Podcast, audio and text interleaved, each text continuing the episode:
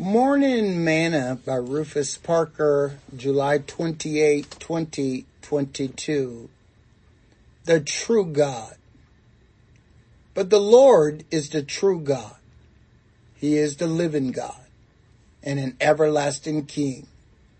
At his wrath the earth shall tremble and the nations shall not be able to abide his indignation. Jeremiah chapter 10 verse 10 today's morsel.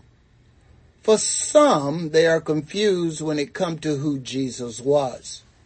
Some place Jesus as the second person in the Godhead, while some place him as a part of the Trinity.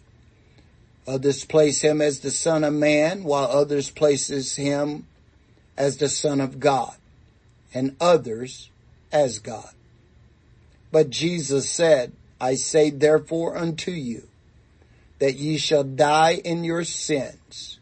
For if you believe not that I am he, you shall die in your sins. John chapter 8 verse 24. The only one that can forgive sins is God.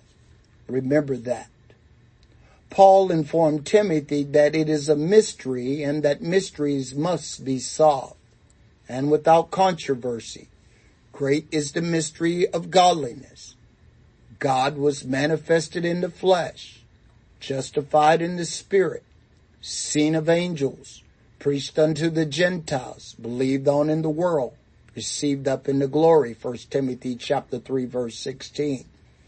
He, Paul, told the church at Corinth, but to us there is but one God, the Father, of whom are all things, and we in him, and one Lord Jesus Christ, by whom are all things, and we by him. Howbeit there is not in every man that knowledge. 1 Corinthians chapter 8 verse 6 and 7.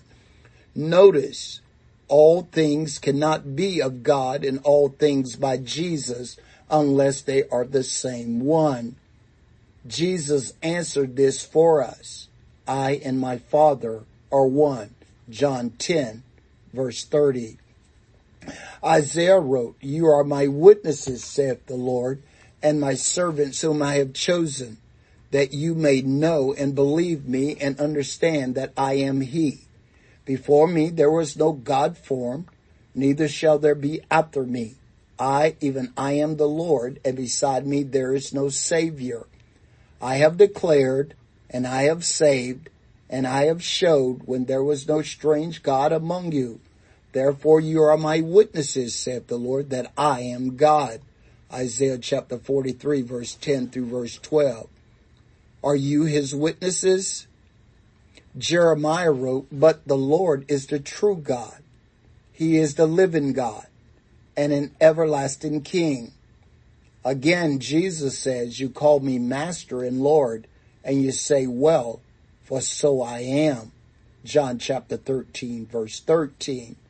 And the apostle John informs us and we know that the Son of God is come and have given us an understanding that we may know him that is true and we are in him that is true, even his son Jesus Christ. This is the true God and eternal life. First John chapter 5 verse 20. But whom do you say that I am? Jesus asked. Matthew 16 verse 15. It means nothing if you do not know him for yourself. Sing this song with me today. The mighty God is Jesus. The Prince of Peace is he. The everlasting Father, the King eternally, the wonderful in wisdom, by whom all things were made, the fullness of the Godhead, and Jesus is displayed. I tell you it's all in him. Is all in him. The fullness of the Godhead is all in him. Is all in him. Is all in him. The mighty God is Jesus and is all in him. Thought for today.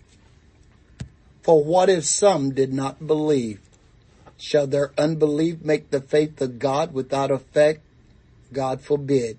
Yea, let God be true but every man a liar, as it is written, that thou mightest be justified in thy sayings and mightest overcome when thou art judged. Romans chapter 3, verse 3 and verse 4.